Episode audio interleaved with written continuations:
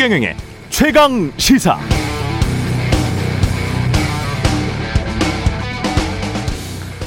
최경환 경제팀 돈풀기 정책의 재개 환영. 법을 걱정 말고 실용주의 해야. 초이노믹스로 무기력한 경기 뛰어보자. 추경 마중물 효과 내려면 타이밍 놓치지 말아야. 내수 마중물 24조 푼다. 지금 읽어드린 건 박근혜 정부 때 추경 편성하고 돈 풀 때 주요 신문사들의 헤드라인입니다. 추경하고 돈 푸는 것 잘한다고 칭찬하고 있죠. 2017년 정권이 바뀌자 헤드라인은 대체로 이랬습니다. 세금만 쓰는 대책, 세금 땜질 대책, 수십조 헛돈도 모자라 또 세금 뿌리기, 세금 쏟아부어 16만 명 일자리 증가, 예산안 밑빠진 독에 세금 붓기. 똑같은 추경이고 똑같은 돈 풀기 정책이고 코로나 팬데믹 때문이라도 그때보다 내수 경기는 더 어려운 상황인데 그때 돈 풀면 이건 실용주의니까 법을 걱정 말라고 하고 정권 바뀌어 돈 풀면 세금 땜질, 헛돈, 밑빠진 독에 세금 붓기라는 단어들이 등장합니다. 그런데 정작 유권자들은 이런 정파적인 헤드라인에 숨어버린 추경안의 내용은 잘 기억이 나지 않습니다. 대체 정부는 돈을 어디에 어떻게 썼을까요? 그게 우리 사회에 유익했던 것일까요? 아니면 해로웠던 것일까요? 적어도 예산안의 내용은 잘 알려주고 그 다음에 본인들의 주장, 비판을 달아야 국민들이 그래서 판단할 수 있도록 하게 하는 게 그게 언론의 역할 아닌가요? 이렇게 묻지도 따지지도 않고 정권에 따라서 긍정하거나 부정해버리면 그건 선전 선동, 선동입니다. 그럼에도 언론 중재법 하면 이런 정파적 선정 선동을 못하게 될 것이다. 이렇게 생각하신다면 그건 또 착각이죠. 네, 안녕하십니까. 8월 31일 세상에 이익이 되는 방송 최경련의 최강시사 출발합니다. 저는 KBS 최경련 기자고요. 최경련의 최강시사 유튜브에 검색하시면 실시간 방송 보실 수 있습니다.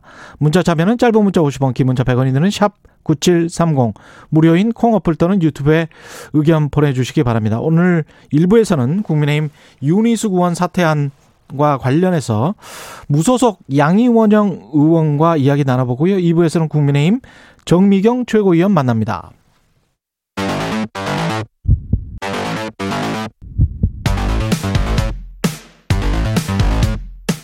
오늘 아침 가장 뜨거운 뉴스 뉴스 unboxing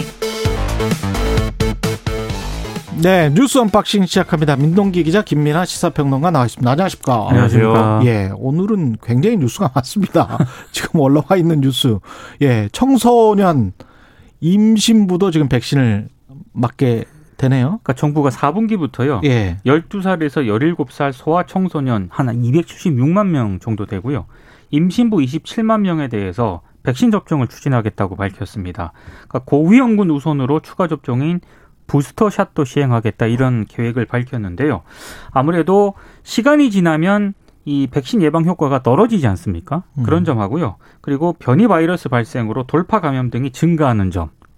그리고 뭐 미국이라든가 이스라엘 같은 경우에는 추가 접종을 시작을 해- 하지 않았습니까? 예. 이런 점 등을 아마 종합적으로 고려한 그런 결정으로 보이는데요. 관련 접종 계획을 수립을 해서 9월 중에 발표할 예정이고요. 뭐 식약처에 허가가 난 백신인 화이자가 우선 활용될 가능성이 검토가 되고 있습니다. 그러니까 지금 말씀하신 화이자에 대해서는 최근에 식약처가 12세 이상 연령층에 대해서 이제 접종 허가한 부분이 있고 또 다른 나라들 일부 국가 미국이나 영국 등에서 이제 청소년 소아 청소년에 대한 이제 좀 접종이 일부 이제 진행된 바가 있지 않습니까? 이스라엘이라든지.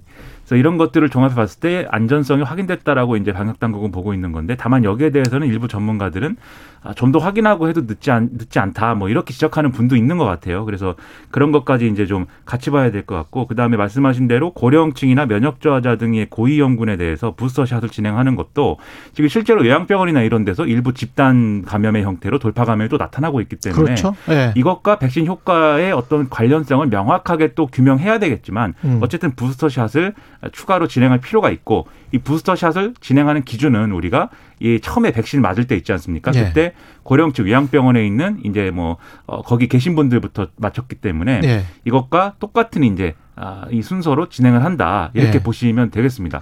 항체가 형성이 되고 그 다음에 그게 좀 효과가 떨어지는 그 네. 기간 4개월인지 6개월인지는 모르겠습니다만은 그걸 잘 포착을 그러니까 그리고 데이터가 많이 지금 쌓였습니다 전 세계적으로 쌓이긴 했는데 예. 방역 당국도 안전성 문제 등에 있어서는 아무래도 이제 전문가들이 좀 의견이 나뉘다 보니까요. 예, 그렇겠습니다. 예방 접종 대응 추진단도 이런 방침을 밝혔더라고요. 그러니까 12살에서 17살에 대한 접종 있지 않습니까? 예. 이게 반강제가 아니라 음, 개인의 선택이 될 수 있도록 학교에서 일단 단체로 하지 않고요. 음, 부모나든가 당사자 동의를 기반으로 개별적으로 할 방침이라고 합니다. 예, 그리고 이게 결국 이렇게 좀 백신 접종을 좀 더 대상을 확대하고 부스터샷까지 고려하는 것은 결국 이제 에, 추석 전까지 최대한 이제 애초에 이제 목표를 냈던 접종 70%, 1차 접종 70%를 이제 좀 달성하기 위해서 속도를 내겠다는 것이고 나아가서는 70%가 10월 말까지 아니었습니까? 그걸 최대한 이제 앞당겨 예. 보겠다라는 아, 그렇죠. 것이고 음,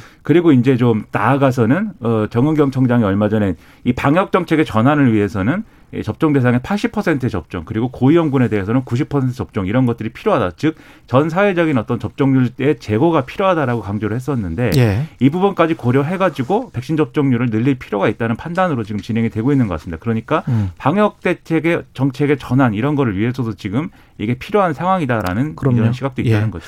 언론중재법은 결론을 못 내고 오늘 재협의를 하는 데 약간 뭐랄까요 협상이 될 것 같은 그런 분위기도 감지가 되고 있네요. 근데 이게 협상이라고 하는데 끝까지 봐야 되기 때문에요.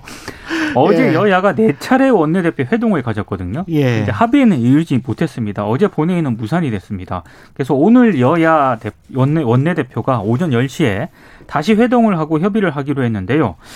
민주당 같은 경우에는 일부 의원들이 이 법안 처리의 속도 조절 그리고 법안 내용의 수정 부안을 요구를 했습니다. 그래서 이제 어제 송영길 대표 같은 경우에는 당 원로들을 또 오후에 만나가지고 의견을 들었는데 이 원로들은 조금 지혜로운 처리를 좀 강조하는 그런 분위기였다고 합니다. 특히 유인태 전 의원 같은 경우에는 4월 7일의 밤을 잊지 말라 이렇게 지금 4.7 재보궐선거. 예, 예. 예. 패배했으니까 그 밤을 잊지 말라 이렇게 조언을 했다라고 하는데 예. 어제 민주당 의총 분위기는 일단 한 20명 정도 의원들이 발언을 했는데 음. 찬반 의견들이 나왔거든요. 근데 예. 어찌 됐든 이 반대하는 쪽에서도 이 법안 어떤 그런 측면보다는 어, 야당하고 언론 시민단체들이 워낙 강하게 반발을 하고 있으니까 이걸 단독으로 처리하는 데 대한 어떤 불안, 부담감 음. 이런 걸 토로했다라고 하는데요. 어찌됐든 뭐 치열하게 토론을 벌이긴 했는데 최종 결정은 지도부에 위임하는 것으로 이렇게 결론을 낸 상황입니다. 다른 것들 1인 미디어도 관련해서 지금 과방위에서 그거는 진행이 되고 있잖아요. 그건 이제 정보통신망법 개정안이 있어야 되기 때문에 그렇죠.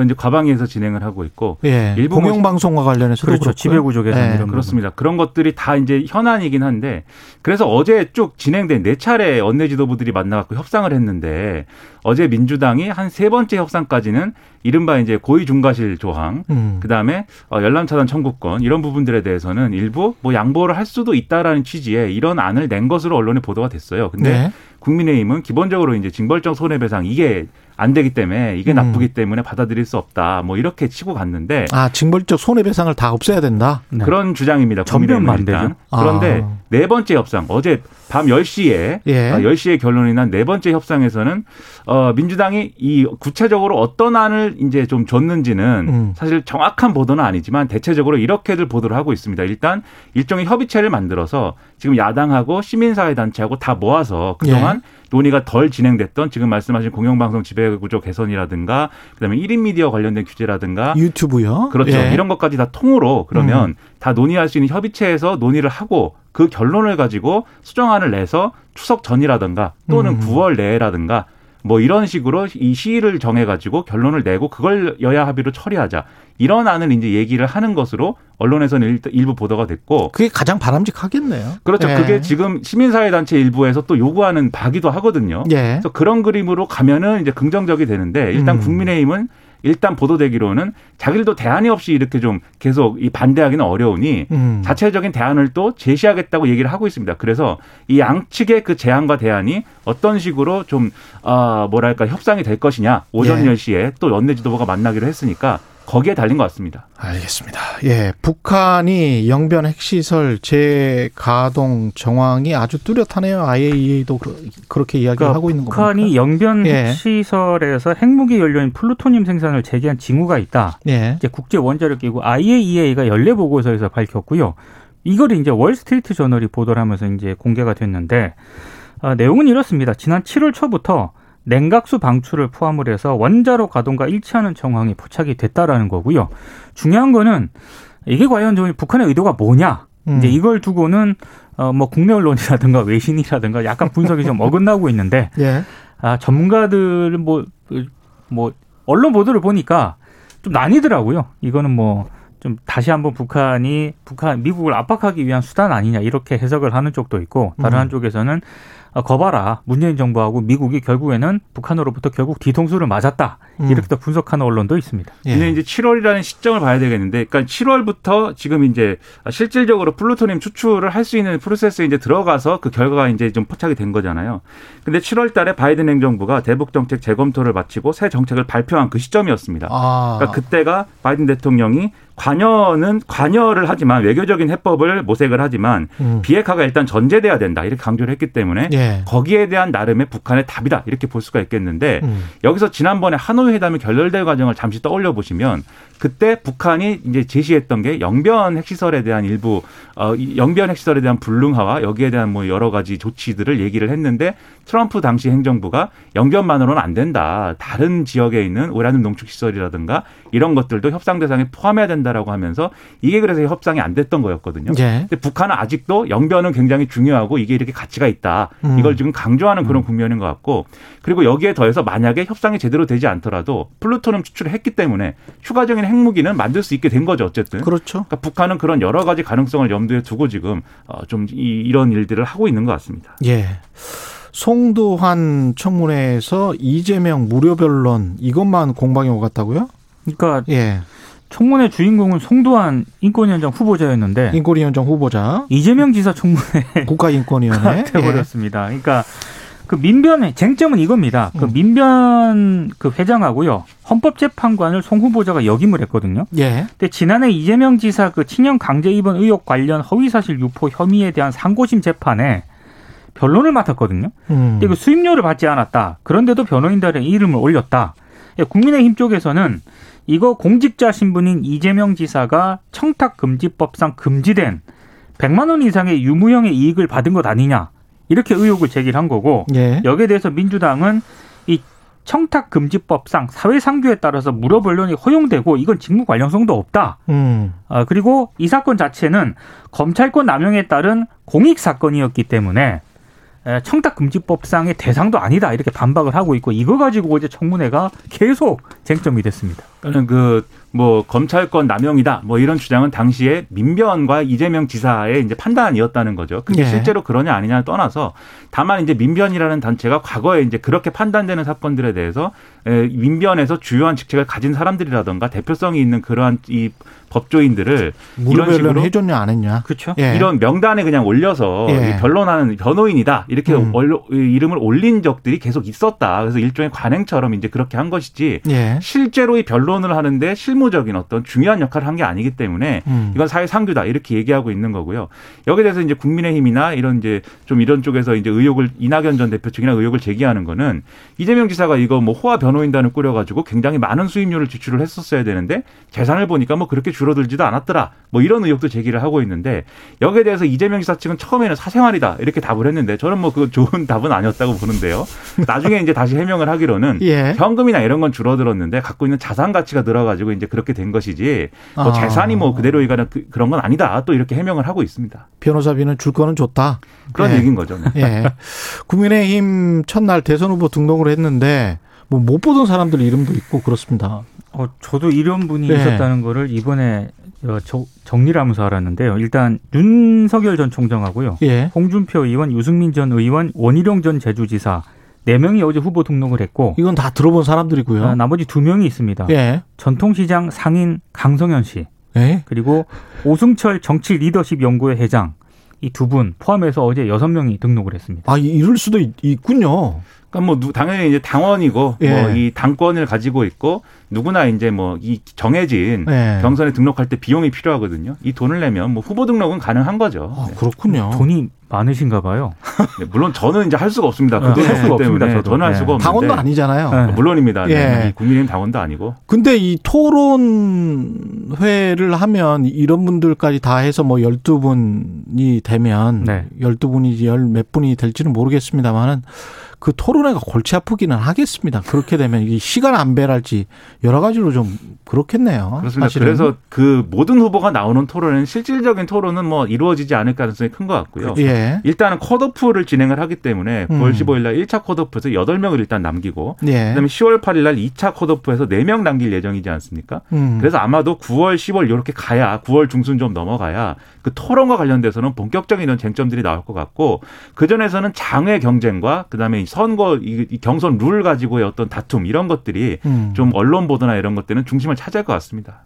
경선 룰 역선 역선택 방지 조항기 결국은 이제 여론 조사를 하느냐 당원 조사로 하느냐 뭐 이런 거잖아요. 그 이제 예. 민주당을 지지하는 어떤 그런 분들이 예. 어, 이 국민의힘 후보들 가운데 어, 민주당 후보와 붙었을 때 좀 유리한 어떤 그런 후보를 선택해서 어, 국민의힘 후보를 지지하는 그러니까 역선택을 만약에 허용을 하면은 예. 그런 부분이 우려된다라고 해서 지금 최재형 전 감사원장 같은 경우에는 강하게 반발을 하고 있거든요. 이거 못하게 해야 된다. 근데 우리나라 축구 국가대표팀이 가령 뭐 16강전에서 누구를 선택하기 위해서 일부러 2위로 떨어지고 뭐 이런 적이 이- 그 정도의 기술이 있는지도 모르겠습니다만은 예. 그러니까- 이게 운이나 뭐 이런 것도 다 작용을 하고 그 상대가 훨씬 더 어려울 수 있어요. 그러니까 유승민 전 네. 의원 같은 경우에는 그거 못하게 하면은 예. 정권 이 탈환 막는 자살행위다라고 지금 비판을 하고 있고요.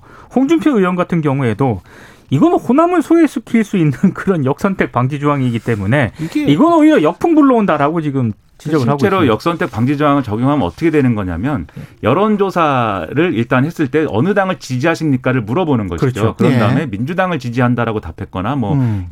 이 정의당, 열린민주당 등을 뭐 이건 범위는 어떻게 정할지 모르겠습니다만 예. 라고 답했을 때는 그분들의 응답은 이제 제하고 계산하자. 배제가 되는 뭐 거죠. 이런 얘기인 건데 그 정보까지 알아서 진짜로 참여하는 선수들이 있어요. 그러면은 아 오히, 오히려 역선택을 진짜 해 그런 사람들은. 그럼 정말 그 사람들은 정말 적극적인 정말 그렇습니다. 그거는 정말 막을 수 없는 거죠. 그러면 네, 그건 근데 뭐 이- 인원수가 많지는 않겠죠. 아마도 예. 그렇게까지 하는 사람들은.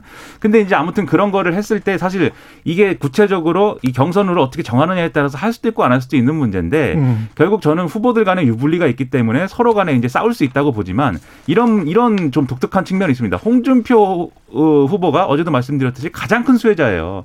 지금 추석 지나면 골든 크로스가 일어난다 이렇게 주장을 하고 있습니다. 그렇죠. 지금, 네. 예. 그렇기 때문에 많이 결국은 따라왔어요. 예. 결국은 이렇게 벌써 2등 후보가 돼버렸다라는 점에서 이 경선을 바꿀 수 있을 거냐 의문인데 음. 윤석열 전 총장 같은 경우에는 어떤 룰이든 난 자신 있다. 겉으로는 이렇게 얘기하고 있는데 음. 뒤에서는 정홍원 전 총리, 정홍원 선관위원장을 통해서 뭔가 이제 역선택 방지룰의 필요성을 얘기하고 있는 거 아니냐라는 의심을 유승민 전 의원 등은 갖고 있거든요. 그게 또 들통나면 또 오히려 역선택 받을 수 있습니다. 그렇습니다. 그래서 지금 유승민 전 의원 측은 겁이 나냐 뭐 이렇게 예. 또 반응하고 있어가지고 예. 상당히 재미있는 국면입니다. 뉴스 unboxing 민동기 기자 김민아 평론가였습니다. 고맙습니다. 고맙습니다. KBS 일라디오 최경영의 최강시사 듣고 계신 지금 시각 7시 38분입니다. 오늘 하루 이슈의 중심. 당신의 아침을 책임지는 직격 인터뷰. 여러분은 지금 KBS 일라디오 최경영의 최강 시사와 함께하고 계십니다. 네, 부친의 부동산 투기 의혹이 제기된 윤희숙 국민의힘 의원이 의원직 내려놓겠다고 밝힌 가운데 이 사퇴안을 두고 어, 정치권 시끄럽죠. 이런 가운데 모친의 부동산 투기 의혹 그 전에 있었던 일입니다. 민주당에서 제명을 당한 무소속 양이원영 의원이 윤희숙 의원의 사퇴는 쇼다 이렇게 강하게 비판했습니다. 양이원영 의원 전화로 연결돼 있습니다. 안녕하세요. 네, 안녕하세요. 예. 이 윤희숙 의원의 사퇴, 국회의원직 사퇴는 쇼다. 이렇게 말씀하셨고, 했고요. 깜빡 속아 넘어갈 뻔했다. 이렇게 밝히셨는데 왜 쇼라고 생각을 하십니까? 본질이 사라져 버렸으니까요. 예. 사실 이번에 이 권익위원회 조사, 민주당과 국민의힘 그리고 다른 정당 의원님들의 조사는 LH 사태에서 시작이 된 거고요. 예. 뭐 공직자들이 내부 정보를 이용을 해서 권한을 이용을 해서 부동산 투기를 한 것은 아닌가 그런 것에 대해서 국민들께서 분노가 어, 굉장하셨죠. 그래서 국회의원이 어, 관련된 정책을 위반하고 어, 시행하는 데 직접적으로 관여하는 국회의원부터 모범을 보여야 된다. 그래서 어, 그 가족 직계 좀비속까지 다 이제 관련해서 부동산 투기 의혹을 다 어, 확인하겠다 이런 차원에서 시작을 한 거였고요. 예.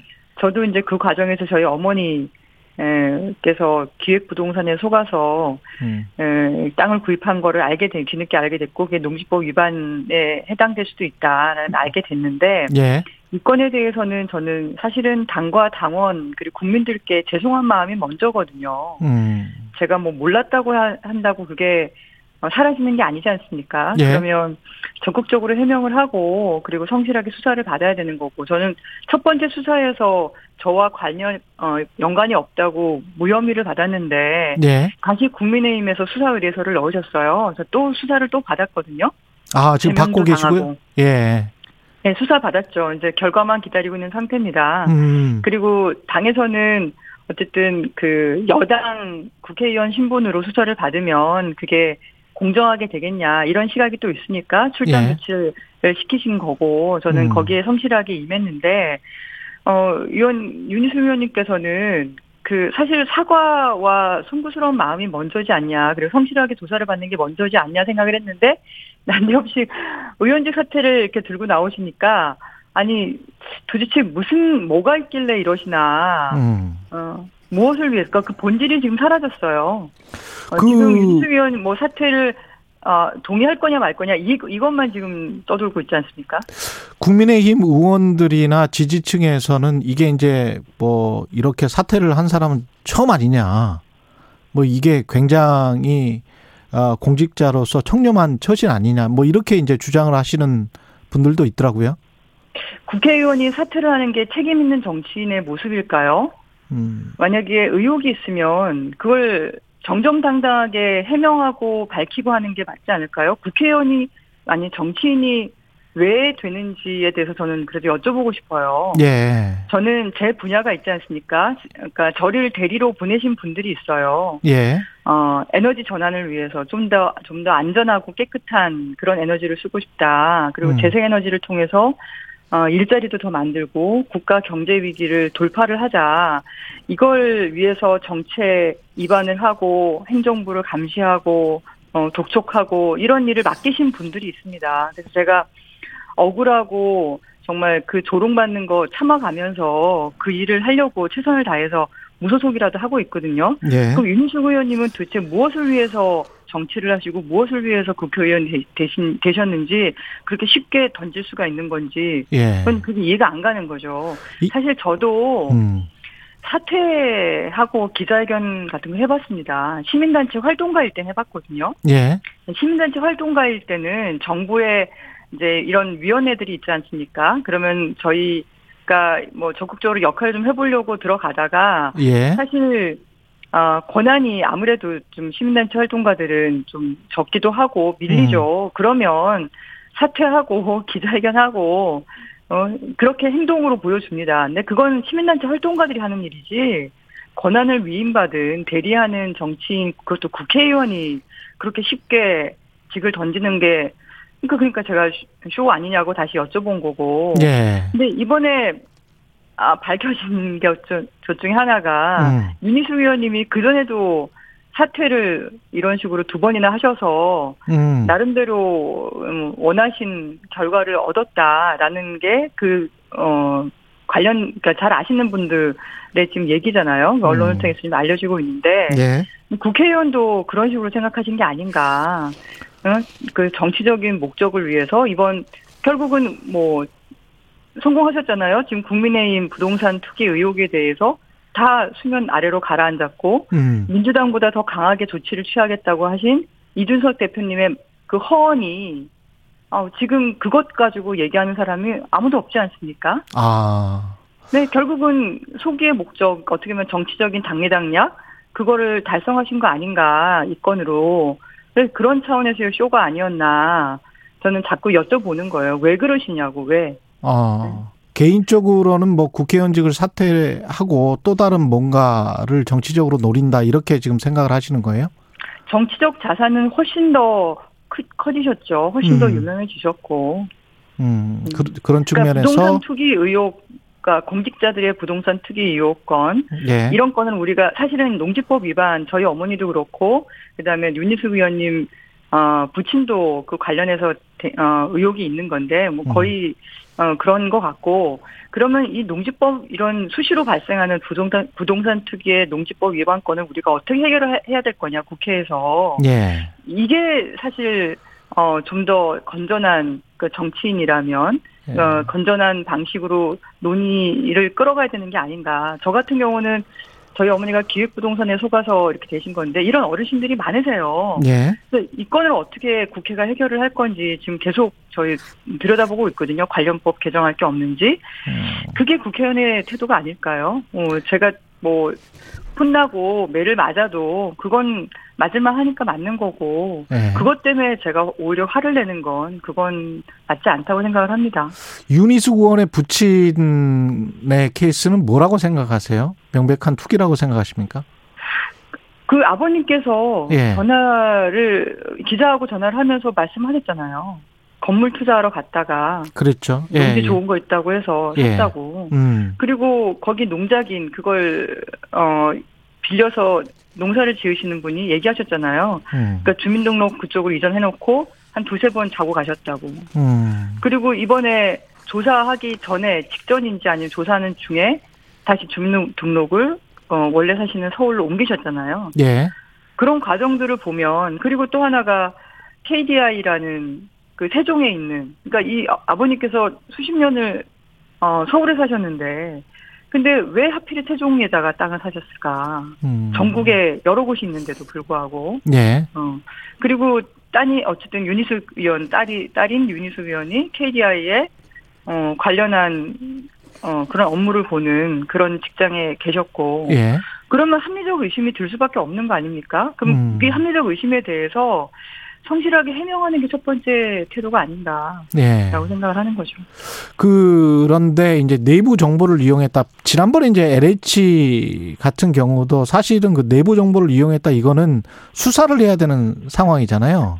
그렇죠. 수사도 아주 강도 높은 수사를 할 수밖에 없는 게 예, 드러나기도 쉽지 않고요. 않죠. 예, 예, 예, 예. 그래서 윤희숙 의원님께서 저렇게 큰 소리 치시는 거 아닌가 싶기도 하고요. 예, 그건 수사해도 이렇게 쉽게 밝힐 수 있는 건 아닌데요. 그렇기 네. 때문에 저는 사실 법 전에 국민들의 감정이라는 게 있지 않겠습니까? 음, 이 얘기를 들으면 사실 저희 어머니도 저희 어머니는 8평, 10평, 뭐 22평 그것도 땅도 아니고 지분을 하신 거예요. 예, 지금 아, 공시지가 10분의 1 이하로 이렇게 그러니까 공시지가보다 더 낮게 시세 실제 구매한 그 가격의 10분의 1 이하로 내놔도 연락조차 없는 거거든요. 음, 근데 예, 윤희숙 의원님 부친이 8억이 넘는 땅을 3천 평을 사셨다는 걸 보시고 한숨을 쉬시더라고요.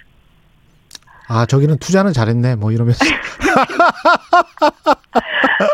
나도 뭐 용보도 그런 땅 하나 있었으면 좋겠다 아, 이렇게 아, 얘기하시더라고요. 어머니 예. 아서라 그러지 그러지 마세요. 예, 이게 다른 사람들이 얼마나 지금 어, 가, 어, 속상하고 분노가 있는데 예. 이런 이렇게 불로소득으로 가는 음. 게 아닙니다. 음, 청년들 보세요. 음. 제가 사실 평소에 그런 얘기를 늘 하고 있으니까 예, 어머니께서 저한테 전혀 내색을 안 하신 거예요. 제가 그런 걸 안 좋아한다는 걸 아시니까. 예. 근데 네. 이제 시청자들 국민들 입장에서 봤을 때는 뭐 그 공교롭게도 비슷한 숫자로 나왔고요. 국민의힘이건 네. 뭐 민주당이건 그다음에 이제 그 국민의힘도 뭐 그렇게 그 잘한 거는 별로 없다고 봅니다만은 민주당도 그 제명 그다음에 뭐 탈당 그 징계 징계 조치에도 불응하는 의원들도 뭐 두 당 다 마찬가지로 다 있는 것이고요 지금 현재 이런 것들은 어떻게 보세요? 권익위의 조사 자체가 잘못됐다라고 지금 말씀하시는 의원들도 많지 않습니까? 저는 좀 그, 어, 이렇게 막 뭔가, 어, 자극적인 대응으로, 예. 어, 어, 돌파하는 것처럼 보는, 물론 뭐, 예, 그런 태도도 중요하겠지만, 음. 진실이 더 중요하지 않을까요, 국민들께는? 그리고 음. 본질, 우리가 왜 이것을 하는가. 예. 예. 어, 탈당, 뭐, 사퇴, 이것은 어, 본질을 흐릴 수도 있다. 저는 그렇게 생각을 합니다. 탈당을 예. 했냐, 안 했냐, 사퇴를 했냐, 안 했냐, 이게 중요한 게 아니라, 예. 그게 부동산 투기인가, 투기라면 사실은 사죄를 해야 되고, 음. 그리고 해명도 적극적으로 하고, 수사도 받고, 다시는 그런 일이 벌어지지 않기 위해서 국회의원도 이럴 진데, 일반 국민들한테 어떻게 그걸 설득을 하겠냐. 그러니 어떤 법을 바꿔야지, 어떤 정책을 해야지 이런 문제가 사라질 수 있겠냐. 음. 이런 좀 더 건설적이고 그렇죠. 미래지향적인 얘기를 하는 게 정치인이 돼야 되지 않을까. 그러지 않으니까 음. 국민들이 자꾸 손가락질하고 정치인들 정- 자기들끼리 싸움만 한다 그러고 음. 어 원래 본질은 사라진다고 함- 하면서 정치 혐오가 커지는 거 아닐까. 저는 같이 우리 반성을 하자.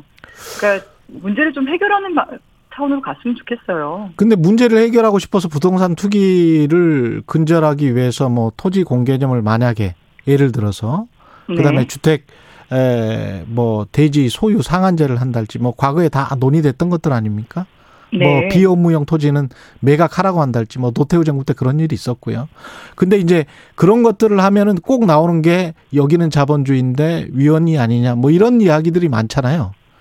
어, 자본주의냐 사회주의냐 이 논란은 굉장히 구시대적인 논란이죠. 예. 이미 뭐 삼인주의부터 복지국가 아주 다양한 지금 또 한 유력한 여당 대선 후보는 기본소득까지 얘기하고 있는 상황이잖아요. 예.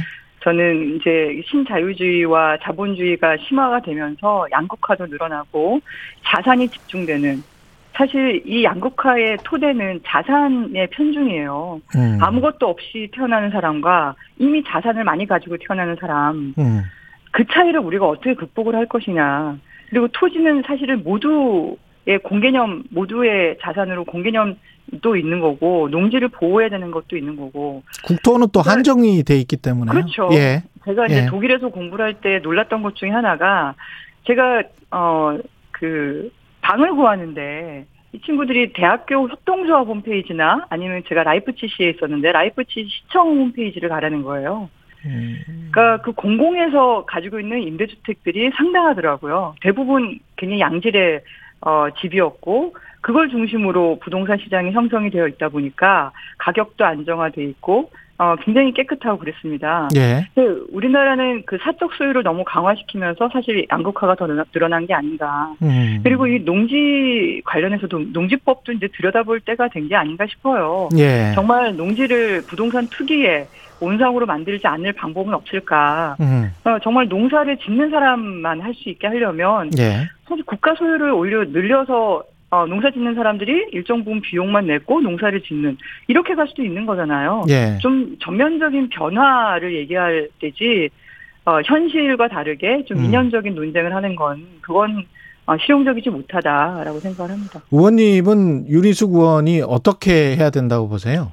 일단 뭐 탈당해야 된다고 진심 보십니까? 어린 아니요 탈당이냐 아니냐 이게 중요한 게 아니고요. 예. 진심 어린 사과가 먼저가 아닐까요? 사과를 먼저 해야 된다.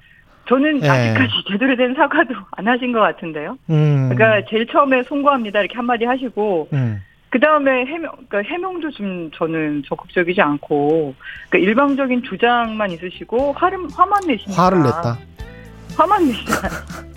알겠습니다. 좀 저는 알고 싶은 건 진실이에요. 계속 여쭤보는 거예요. 예. 아니 왜 그런지 궁금하다. 그 저만 궁금한 건 아니지 않습니까? 알겠습니다. 여기까지 하겠습니다. 지금까지 네, 무소속 양희원영 의원이었습니다. 고맙습니다. 네 감사합니다. KBS 일라디오 조인의 최강시사 1부는 여기까지입니다.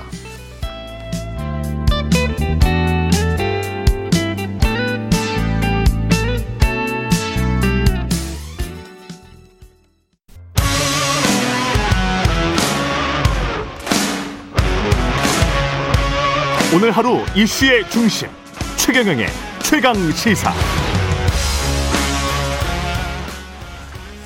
네, 어제 국민의힘 대선 경선 버스 출발했고요. 오늘까지 후보 등록 완, 완료하고 11월에 최종 후보 선출하게 됩니다. 경선 레이스 시작과 동시에 토론 방식, 경선 룰, 역선택 방지 조항 놓고 후보들끼리의 미묘한 신경전이 있습니다. 국민의힘 정미경 최고위원 연결돼 있습니다. 안녕하세요.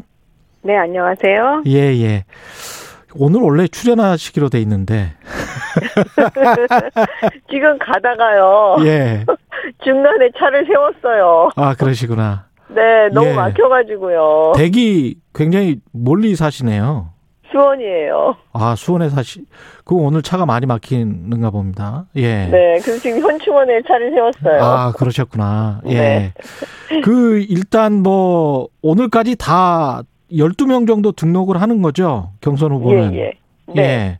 근데 저, 전혀 이름을 모르는 대중들이 그런 네. 분들도 계시더라고요. 전통시장 상인 뭐 이런 분들도 계세요.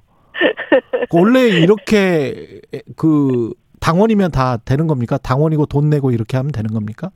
아, 그럼요. 아, 그렇게 되는 거군요. 네. 근데 이렇게 되면 토론을 할 때 어떻게 해야 돼요? 12명이서? 아, 그래도 이제 뭐 여러 가지 방식을 그 선거관리위원회에서 예. 그걸 이제 만들어내는 거죠. 아, 근데 한 그래도 아직 지금 구체적으로 나오진 않았는데요. 그렇죠. 근데 이제 예, 이제 만들어내. 상식적으로 생각할 때 12명이 나왔으면 예. 5분씩만 줘도 그게 60분이잖아요. 근데 5분 가지고는 말하기가 힘들 텐데 그리고 혼자만 말할 수 없고 서로 간에 이제 토론하고 그러면 한쪽 사람한테만 계속 어떤 비판 뭐 이런 것들이 질문 이런 게 집중될 수도 있고. 아니 그래서 지난번에 왜 경선 준비 위원회에서 왜 토론에 하냐 마냐로 막 싸우고 막 그랬을 때 예. 그렇죠. 그렇죠. 저희가 그 토론에 제가 그때 말씀드렸거든요. 예. 라디오의 프로에 나와서도 예. 아니 그 토론에 하고 안 하고가 무슨 의미가 있냐. 아. 그런 걸로 왜 싸우냐 제가 그때 말씀드렸던 게 바로 그런 이유여서 그런 거였어요. 예. 그럼 이제 선거관리위원회가 세워졌으니까 그러면 어떻게 해야 됩니까? 아니 근데 그때 지금은 이제 뭔가 또 나름대로 예. 묘안을 찾아서 이제 하겠죠. 뭐. 음, 그렇군요. 이게 단계는 그 단계, 그러니까 1차 예비 경선은 국민 여론조사 100%를 반영해서 8명. 네. 네. 그 다음에는 국민 여론조사 70%, 선거인단 투표 30%. 30%. 그래서 4명. 그 다음에 최종 후보는 마지막은 50, 네. 50. 여론조사 네. 50, 선거인단 50. 네. 그래서 9월 15일 1차, 10월 8일 2차, 예.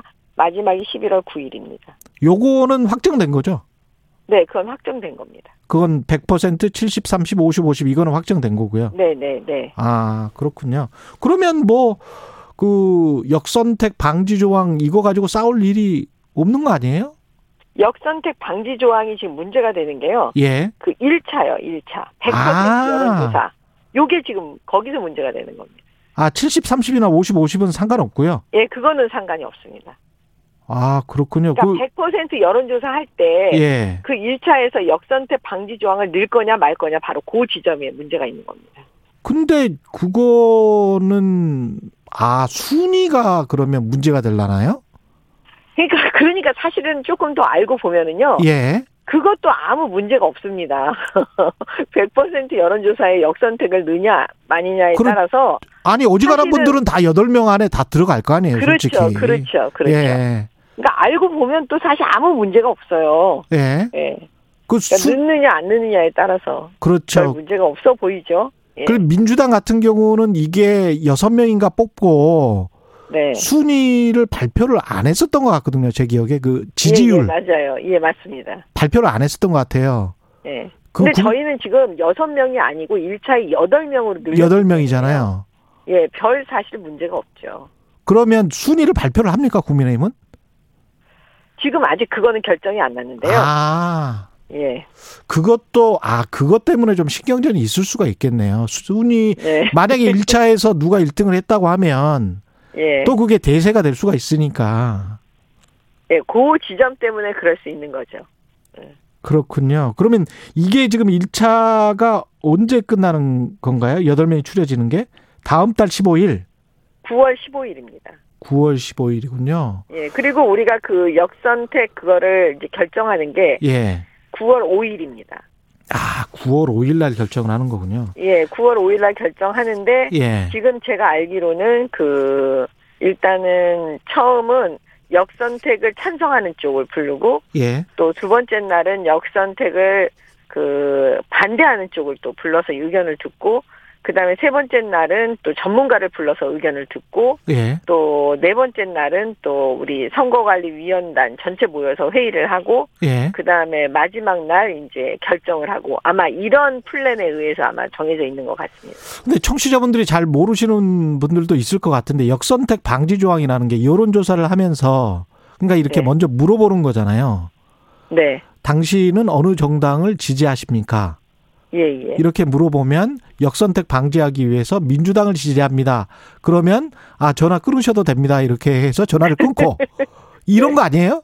그죠? 네, 맞습니다. 예. 네, 정확하게 말씀하셨습니다. 그러면 만약에 진짜로 그 어떤 특정 후보가 국민의힘에서 되고 되는 게 좋겠다라고 생각하는 진성 민주당원이 있다면 그런 전화를 받았어요.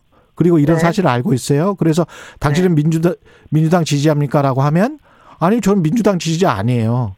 저 무당 측이에요라고 하면 그러면 이거 어떻게 방지할 수 없는 거 아닙니까? 그 사람이 그렇게 그거는 방지 못합니다. 그건 네, 방지 못하는 거. 아니에요. 네네. 그럼 왜 이 논의를 하지? 나는 그 정도, 그 정도로 만약에 적극적으로 참여하고 싶은 민주당 지지자가 있다면 예. 그 사람은 그 속여서라도 할 것 같거든요? 네. 그래서 지난번에 왜 가장 사실 경선이 치열했던 때가 예. 박근혜 대통령하고 이명박 대통령이 경선에 붙었을 때거든요. 예. 그때도 사실 이 역선택 방지 조항을 넣지 않았다고 해요. 아. 아니, 그러니까 그게 얼마나 큰 차이가 있을까. 그게 의미 있는 어떤 후보들 간에 어떤 예. 지지율의 격차가 있을까. 그게 잘 이해가 안 되는 것 같아요. 지금 이야기 하다 보니까. 정명호 최경님은 어떻게 생각하십니까? 이 부분은. 그게 예민해서 제가 조금만 잘못 말하면요. 그 양쪽 진영으로부터 제가 너무나 많이 공격을 받기 때문에 예. 저는 제 입장을 말하기가 어렵습니다. 아, 그래요? 그러면 내부에서 최고위 내부에서는 네. 또 잘 말씀을 안 하세요? 최고위원들끼리도? 이 부분은? 예, 이 부분은 이 부분은 서로 얘기를 잘 안 합니다. 아, 그렇군요. 잘못하면 예. 무슨 캠프 대변인 소리를 들을 수 있기 때문에요. 아, 어, 그리고 이 부분은 우리가 입장을 정리를 했어요. 왜냐하면 이거는 오롯이 선거관리위원회에서 예. 그 정하는 대로 최고위가 손을 대지 않기로 했습니다.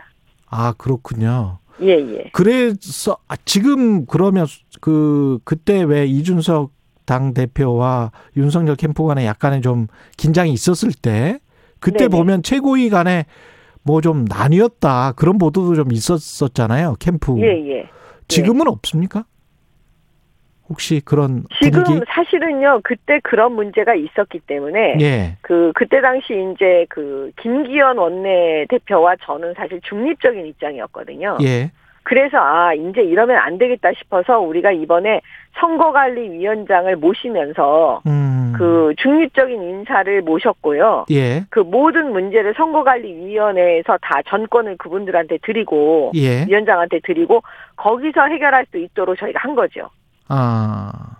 다시 한번 이런 내용을 겪지 않도록 하기 위해서요. 근데 예. 역으로 보면 서병수 경준위원장 때는 당시에 역선택 방지 조항을 도입하지 않기로 했었단 말이죠. 예, 예. 그랬다가 정홍원 선관위원장은 경선 룰을 원점에서 재검토하겠다고 했잖아요. 예, 예. 그러면 이것 자체가 그 역선택 방지 조항을 넣지 않기로 했었던 경준위의 입장에서 달라졌으니까 어떤 후보들 뭐 홍준표, 유승민 이쪽에서는 이것 자체가 불공정한 거 아니야 이렇게 나올 수 있는 거 아니에요?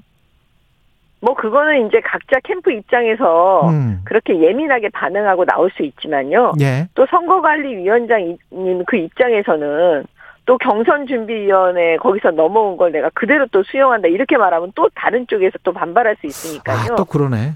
예, 그러니까 그냥 선거관리위원장님도 지금 애들 예.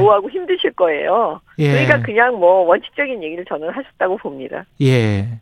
지금 저 여론조사 추이나 이런 것들도 이렇게 면밀히 당내에서 보실 텐데 그 무야홍 뭐 이래가지고 홍준표 후보가 확 따라왔잖아요. 예. 어떻게 보세요? 이거는?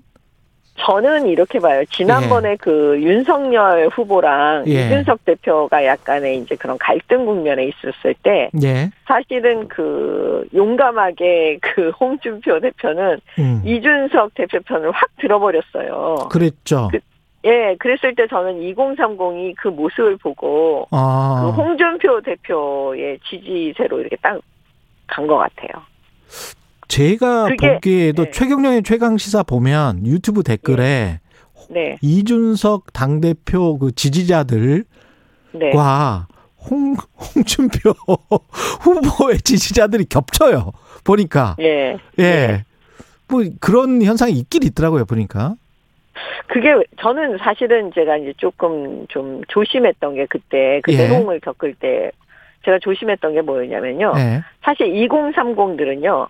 판단을 잘 하고 있어요. 뭘 잘하고 있냐면 음. 이준석 대표가 무엇을 잘하고 무엇을 못하는지에 대한 판단을 잘 하고 있어요. 예. 그럼에도 불구하고 음. 2030들은 자기 자신을 이준석 대표한테 투영하고 있는 것 같아요. 그래서 이준석 대표에 대해서 기존의 정치인들이 어떻게 대우하고 어떻게 다루는지에 대해서 또 지켜보고 있는 거예요. 야. 그래서 그거에 대해서 저희는 조심해야 된다라는 생각을 제가 계속 했고 예. 그걸 많이 피력하고 있었거든요. 예. 그래서 국민의힘은 그 이준석 당대표, 36살의 당대표에 대해서 사실은, 어, 잘해야 된다. 음. 왜냐하면, 어, 기존에 뭐, 예를 들어서 황교안 대표도 그랬지만요.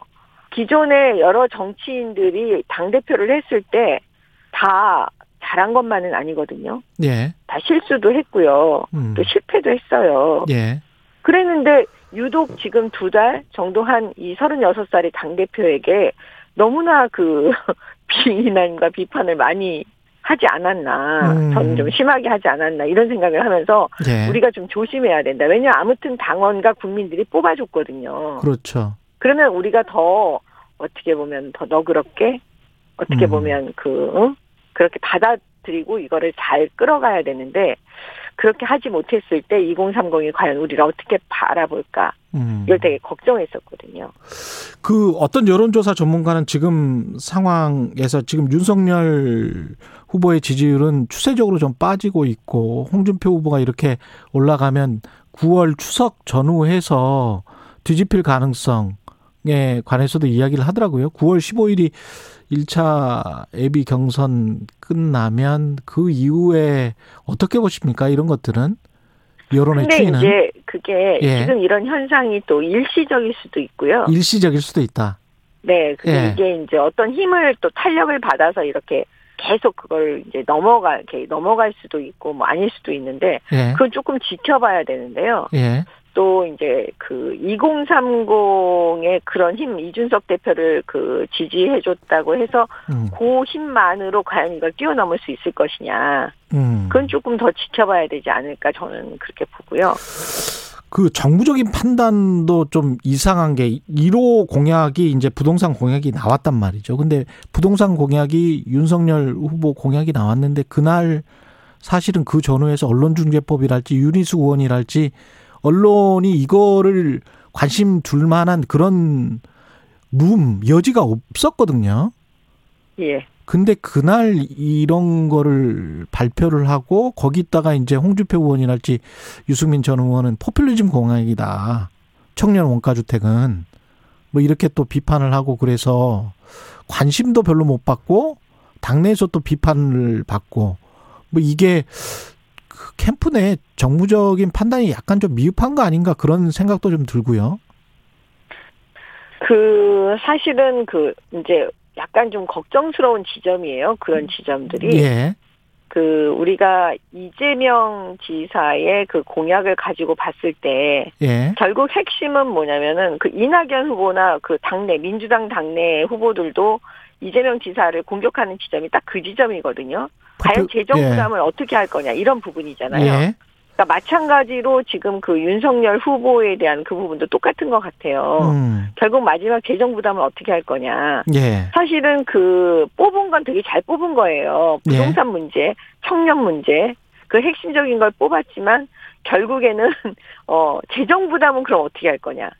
어. 그 다음에 그 역세권에 땅이 있냐 뭐 이런 그 기본적 구체적으로 들어갔을 때 예, 항상 하는 과연 말이죠, 우리가. 예, 예, 예. 그 똑같은 그 질문에 대해서 음. 과연 명쾌한 답을 내릴 수 있을 것이냐. 예. 그런 거에 이제 부닥치는 거죠. 음. 그래서 이제 그런 게 좀 아쉬운 거죠, 사실은. 예. 네. 그러니까 그런 허점을 사실은 다른 후보가, 그러니까 음. 홍준표 후보나 유승민 후보가 치고 들어갈 수밖에 없는 구조가 되는 거죠. 여- 이런 분들은 또 다 노련하시는 그렇죠. 노련하죠. 예. 예. 예. 그거는 앞으로 윤석열 캠프가 예. 그이 노련한 사람들에 대해서 더 방어를 할 수밖에 그러니까 자꾸 고민해야 될 것 같아요. 음. 예. 예. 좀 서투르면 이제 안 되는 거죠. 이 윤석열 캠프도. 그렇죠. 진짜 이제 프로들의 세계 들어왔으니까. 그렇죠. 예. 예. 유리수 의원 그 사퇴안 놓고 민주당이 탈당부터 하라라고 주장을 하고 있지 않습니까? 예, 이건 그 계속 거론되는 게 국민의힘도 약간 부담스러울 것도 같긴 하, 하고요. 어떻게 해야 제가 될까요? 볼 때는요. 예. 가장 부담스러운 건 민주당이죠. 아, 오히려 민주당이다. 아니 예. 생각을 해보세요. 지금 음. 뭐냐면 윤희수 의원은 그래 나 잘못했어. 음. 그래서 나 사퇴했어 어쩌라고 이런 거거든요. 쉽게 말하면 어, 그러니까 나 사퇴했으니까 나 잘못해서 사퇴했어. 그럼 민주당 너네도 잘못했잖아. 너네 사퇴해 이렇게 얘기하는 거예요. 쉽게 얘기하면 하면 아, 그러니까 민주당 고통스러운 거예요. 아. 그리고 또 윤희수 의원은 그거예요. 빨리 사퇴안 처리해. 또 예. 민주당 사퇴안 처리 못하는 거예요. 만약에 예. 민주당이 사퇴안을 처리하는 순간 자기네 잘못한 사람들 다 처리해야 되거든요. 예. 근데 그게 어떻게 국민의힘의 문제겠어요. 아. 일단 민주당부터 처리하고 그다음에 나머지 국민의힘인데 예. 국민의힘은 숫자적으로 봤을 때 되게 적어요. 음. 민주당이 더 많거든요. 그렇군요. 그 오히려 이제 민주당이 고통스러우니까 다른 소리 하는 거다 이런 말씀하시는 거잖아요. 예, 지금. 그리고 어떻게 예. 민주당이 그런 얘기를 할 수가 있어요. 탈당부터 시키라니. 음. 그게 말이 되는 얘기예요. 알겠습니다. 고민이에요. 예. 언론중재법과 관련해서는 뭐 어떤 합의가 될 것 같기도 하고 아니면 그냥 갈 그냥 강행이나 또는 그 반대로 끝날 것 같기도 하고 어떻게 보십니까 이거는? 이 언론중재법은요. 예. 결국에는 문재인 대통령한테 온갖 부담을 다 지워주는 거예요. 만약에 그냥 가면 예, 생각을 해보세요. 언론중재법은요, 언론 악법이에요. 지금 음. 오죽하면 오늘 신문 기사에 그것도 나오잖아요. 트럼프도 감히 생각할 수 없었던 법이라는 거잖아요. 예. 그리고 이 언론중재법은 조금만 지나면 온 국민이 다 아실 거예요. 뭐냐면 언론중재법에서 뺀 거 있어요. 제외되는 사람들. 그 사람들이 고위 공직자하고요. 대기업 임원이에요. 그러면 전직 고위 공직자는 수혜자가 되는 거예요. 혜택을 입어요. 근데 또 더불어민주당이 주장하는 것 중에 이게 시행일이요. 음. 내년 대선 이후래요. 3월 이후. 예. 예, 그럼 내년 대선 이후에요. 음. 전직 고위 공직자는 수혜자가 돼요. 음. 그러면 전직 고위 공직자의 대표 선수는 문재인 대통령이세요. 그러면 문재인 대통령은 이 법에 의해서 수혜자가 된다니까 일본 아이. 타자세요. 그건 약간 좀 많이 나간 거 아닙니까? 아. 아니 많이 예. 나간 게 아니라 논리적으로 논리적으로 그렇게 그렇다. 된다니까요. 예. 예. 그러면 이거는 조금만 지나면 국민들께서 다 아시게 된다니까요. 만약에 그 그러면- 네. 조항을 바꾸면 그 조항을 바꾸면 전직 공무원도 이 징벌적 손해배상의 애외인 것으로 하고 그 사람들도 마음껏 해봐라라고 한다면 국민의힘은 찬성합니까? 아니 제가 말씀드리는 거는 예, 그러면 전직 고위 공직자를 만약에 거기다 넣고 그러면 예. 그 법은 아마 걸레가 될 거예요. 아, 그 그럴 것이다. 예, 예. 그러면 그 의미가 없어져요. 왜냐하면 예, 그렇게 되면 고위 공직자를 다 지금 저기 뭐지 제외를 해버리잖아요. 예. 전직 고위 공직자, 어. 고위 공직자, 대기업 뭐 다 제외를 해버리잖아요. 그러면 도대체 이 법의 의미가 없어져 버리잖아요. 음. 그럼 뭐할로 징벌적 손해배상을 넣어요? 그거 아예 빼버리지. 아니 근데 이제 과거에 이제 만두 보도랄지 이렇게 기업들 있잖아요, 자영업이랄지 이런 아니, 분들은 피해 구제를 받을 수 있는 거 아닙니까? 예? 우리 더 솔직해져야 되는 거죠. 아, 왜냐하면 예. 진짜 이렇게 한 게 조국 사태라든지 음. 이상직 의원이라 이게 정치권들이 음. 김의겸 의원 이 정치인들이 자기 생각해서 이거 만든 거지 우리 국민들 위해서 만들었다고 국민들은 생각 안 하시거든요. 음. 그러니까 제 얘기는 뭐냐면 결국은 이법 하면 그 후폭풍이라는 게 장난이 아닌 거예요. 해외에서도 예. 독재국가 아니면 이런 법 만든 거 아니라 그러는데 예. 어? 그러면 제가 볼 때는 마지막에는 결국 국민들께서 문재인 대통령만 쳐다보게 되신다니까요. 대통령은 과연 이 법안에 대해서 거부권을 행사하실 거냐, 예. 안 하실 거냐, 뭐 이렇게 다 보실 거 아니에요. 근데 왜 이거를 대선 앞두고 무리하게 민주당이 이럴까? 자꾸 이렇게 여론이 형성이 될 거라니까요. 마지막으로 지금 언론 보도의 분위기가 네. 합의를 할 수도 있는 것 같은 뉘앙스도 좀 있거든요, 지금 보니까. 네. 네. 그거 어떻게 보세요, 정미경 최경님? 저는 예, 이게 합의할 것 같은 분위기가 있다는 의미가 뭐냐면요. 예, 지금 저, 우리 당은요. 예. 징벌적 손해배상 그거 빼라는 거예요. 독소조항 완전히 빼라는 거예요. 아, 징벌적 손배제라는 그 단어를 네. 다 빼라. 예, 다 빼라는 거예요. 예. 근데 합의가 될 것 같은 분위기라는 건 예, 지금 민주당이 이 여론 있잖아요. 국민 음. 여론이 움직이고 있음을 느끼는 거예요. 음, 만약에 국민 여론이 이렇게 움직이고 있음을 느끼지 못했다면, 움직이지 네. 않았다면 민주당은 막 밀고 나갔을 거예요. 예, 그러니까 뭐냐면 저는 청와대가 부담 느끼고 있다고 봐요. 예, 그러니까 약간 지금 여기서 더 밀어붙인다고 하면 저는 음, 아까 제가 말씀드린 대로 네. 결국은 문재인 대통령 예, 그 부담으로 완전히 가지 않을까. 근데 과연 그걸 무시하고 민주당 음, 밀어붙일 할수수 있을까? 있을까? 예, 예. 알겠습니다. 저는 요 포인트로 지금 바라보고 있습니다. 알겠습니다. 오늘 말씀 감사하고요. 국민의힘 정미경 최고위원이었습니다. 고맙습니다. 네, 고맙습니다. 공정, 공익, 그리고 균형. 한 발짝 더 들어간다. 세상에 이익이 되는 방송. 최경영의 최강 시사.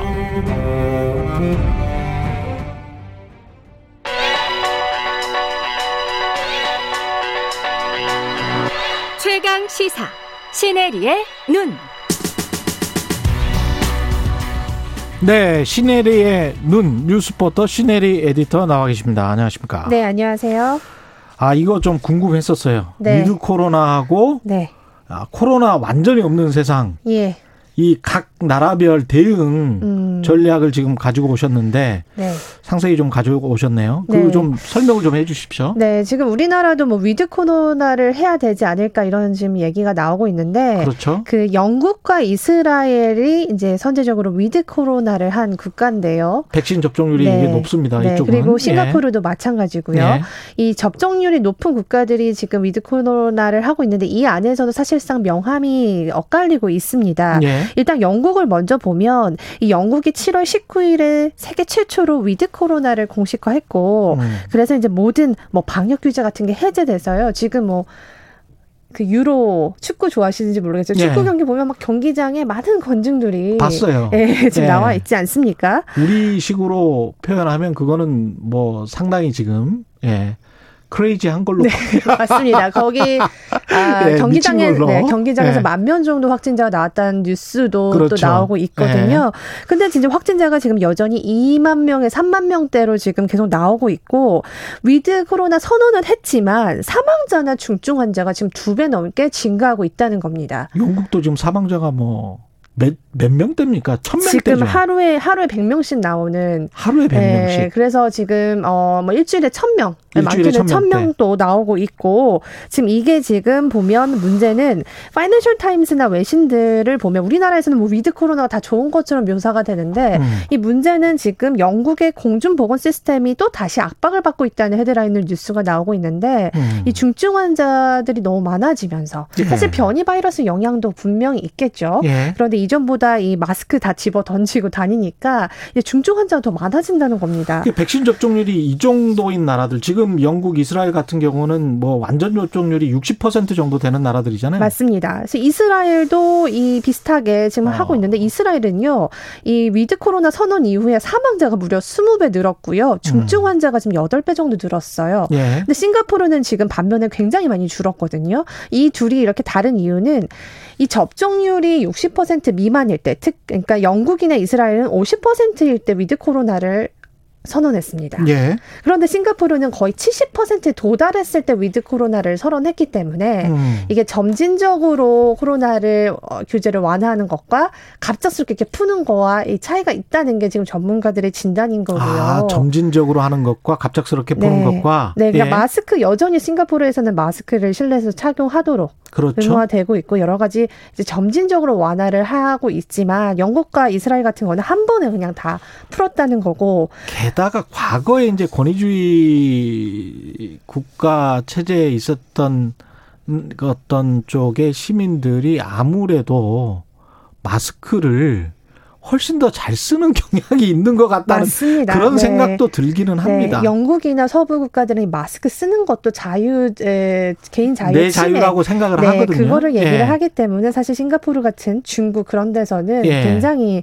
아, 잘 지키는 편인 것 같고 또 음. 이런 와중에 어제 덴마크가 아, 백신 접종률이 지금 75%나 돼요. 거기가 예. 이제 앞으로 코로나를 감기처럼 취급하겠다. 즉 영국보다도 더 완화된 스탠스의 음. 입장을 내놨는데 여기는 앞으로 코로나 패스 같은 것도 다 없어. 집니다. 예. 그러니까 영국은 일정 이제 뭐 실내 들어가려면 음성 진단 받고 뭐 이런 게 있었는데 과거에는 여기보다 좀 훨씬 더 자유롭게 풀어주겠다는 건데 아 덴마크 같은 경우는 지금 EU 국가에서도 몰타, 포르투갈에 이어서 세 번째로 접종률이 높아서 80%예요. 그래서 이게 몰타, 지금 포르투갈, 덴마크 다 그, 렇게 인구수가 많은 나라들은 아니네요. 맞습니다. 예. 작은 나라, 특히 몰타 같은 경우는 아, 워낙 정말 작으니까요. 조그마한 네, 나라입니다. 80%. 그래서 이게 또 다른 어떤 우리 한테 좀 어, 이것저것 샘플링이 될 것 같습니다. 아예 이제 음. 감기처럼 취급하겠다고 했고요. 예. 반면 지금 다시 이렇게 위드 코로나를 가려고 하다가 제로 코로나로 가는 국가들도 어, 있어요. 예. 대표적으로 호주입니다. 호주. 네, 호주가 지금 어 방역을 완화했다가 지금 변이 때문에 굉장히 골머리를 앓고 있고요. 예. 그래서 지금 다시 방역 조치를 좀, 아, 지금 조여야 되나. 아, 지금 이렇게 왔다 갔다 하고 있는데, 예. 또 이제 일각에서는 위드 코로나로 가자라는 여론이 너무 많기 때문에, 음. 호주가 지금 다시 또 위드 코로나로 전환도 지금 어, 검토 중이다. 즉 제가 이걸 보는 게 경제인 것 같습니다. 아. 결국에는 영국도 어, 이렇게 빨리 조치를 푸는 이유는 경제잖아요. 그렇죠. 이 모든 국가들이 지금 경제 때문에 음. 결국에는 위드 코로나로 가는 방향은 추진하고 있지만 음. 지금 델타 같은 것들이 계속 나오고 있는 상황에서 이렇게 한꺼번에 풀다 보면 사망자나 중증 환자가 더 많아질 수 있기 때문에 과연 음. 병원 시스템도 제대로 되느냐 이것도 지금 좀 관건인 것 같습니다. 중국 같은 경우는 어때요? 중국은 지금 계속 어, 봉쇄 조치를 사실 이어가고 있습니다. 봉쇄 조치. 네, 그래서 이 중국 정부는 아예 감염원을 통제하고 감염 통로를 차단하는 것이 우리만의 그 전염병 확산을 막는 방법이다라고 하면서 얘기가 되고 있고요. 중국은 좀 특이하게 국민들이 위드 코로나에 대한 반발이 심합니다.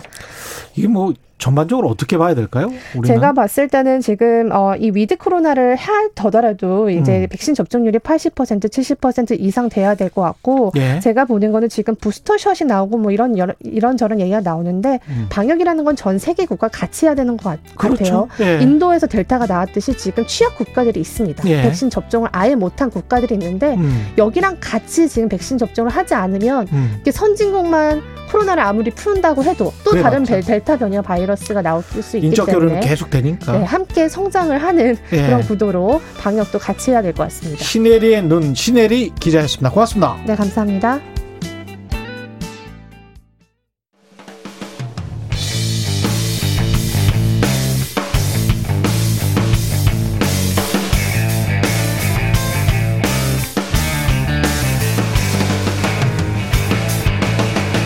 최경영의 최강 시사.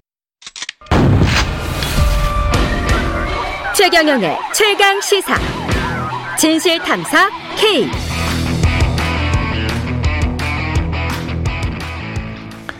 네, 뉴스 속 사건의 진실을 깊이 있게 파헤쳐보는 시간입니다. 진실 탐사 K. 오늘도 김준우 변호사 나오셨고요. 안녕하세요, 김준우입니다. 최단비 변호사 나오셨습니다. 안녕하세요. 안녕하십니까? 예.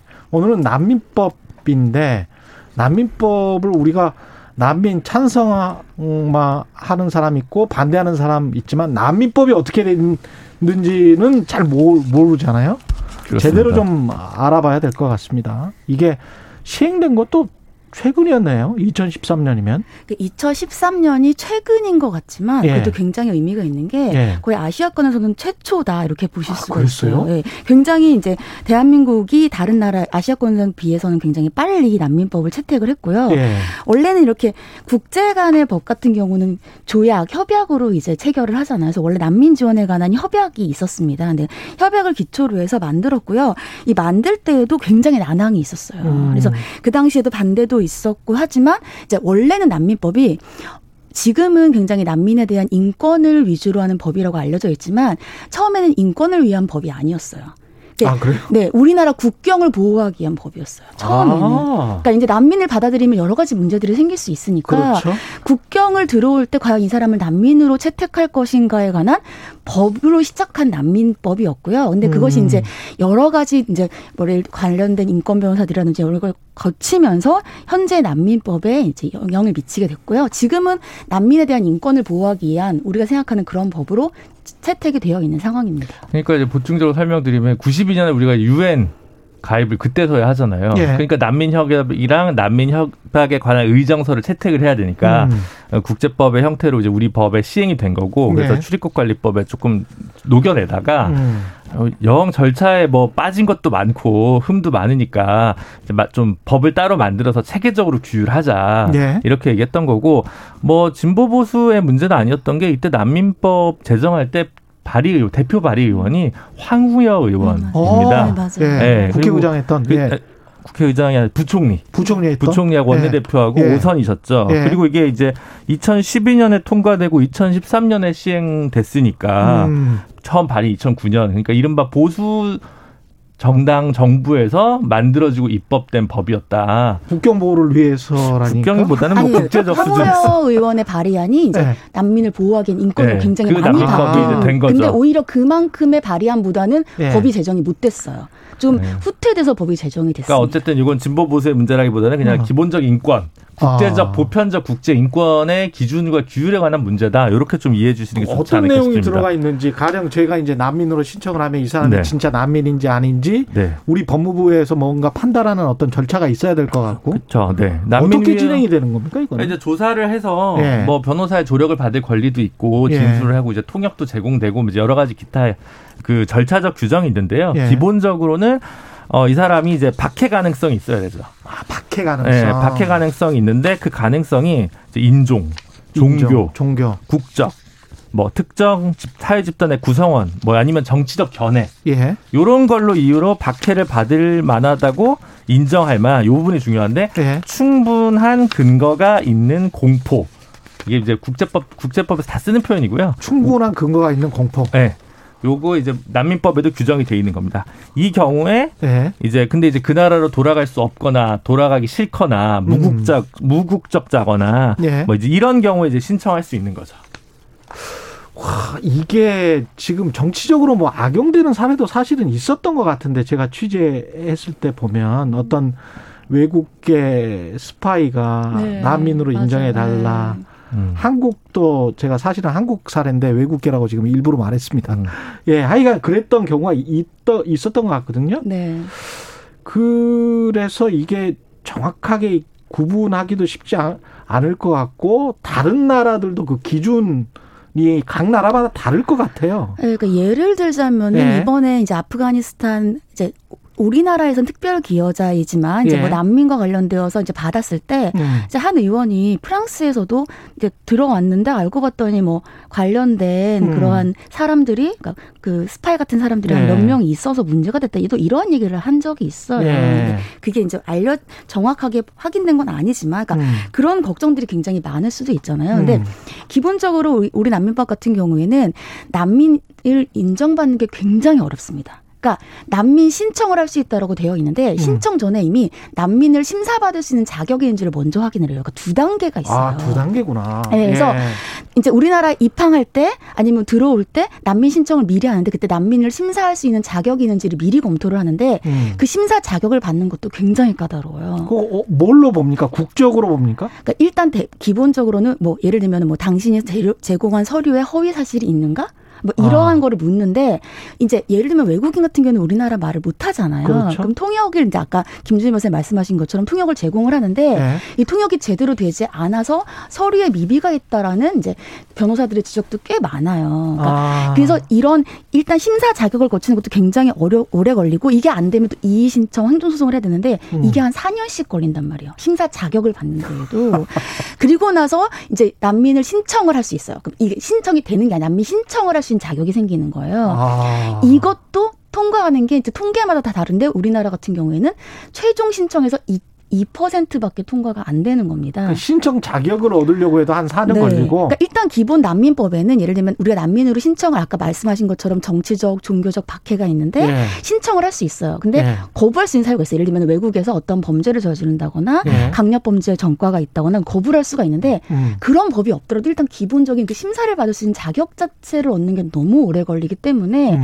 과연 저 사람이 난민인데 혹시 스파이면 어떡하지? 그렇죠. 그런 걱정을 하기에는 그 관문을 넘는 게 너무 어렵다. 이제 그 난민 심사 인정률 통계는 뭐 어떤 건 1%, 0.1%뭐 다 달라요. 예. 근데 이제 난민 이제 소위 얘기하는 이제 가짜 난민. 음. 근데 이제 대한민국은 이제 인정률 1%이기 때문에 음. 거의 없다고 본다. 이게 지금 되게 네, 국제적으로만 2, 30% 되는 걸로 예. 평균적으로 알려져 있는데 예. 이건 뭐 거의 뭐 이제 없는 거죠. 그래서 크게 예. 사실 가짜 난민과 관련된 문제가 문제되기에는 음. 어, 한국의 현실을 도외시한 관념적 주장이다 이렇게 수 관념적 주장이다. 네.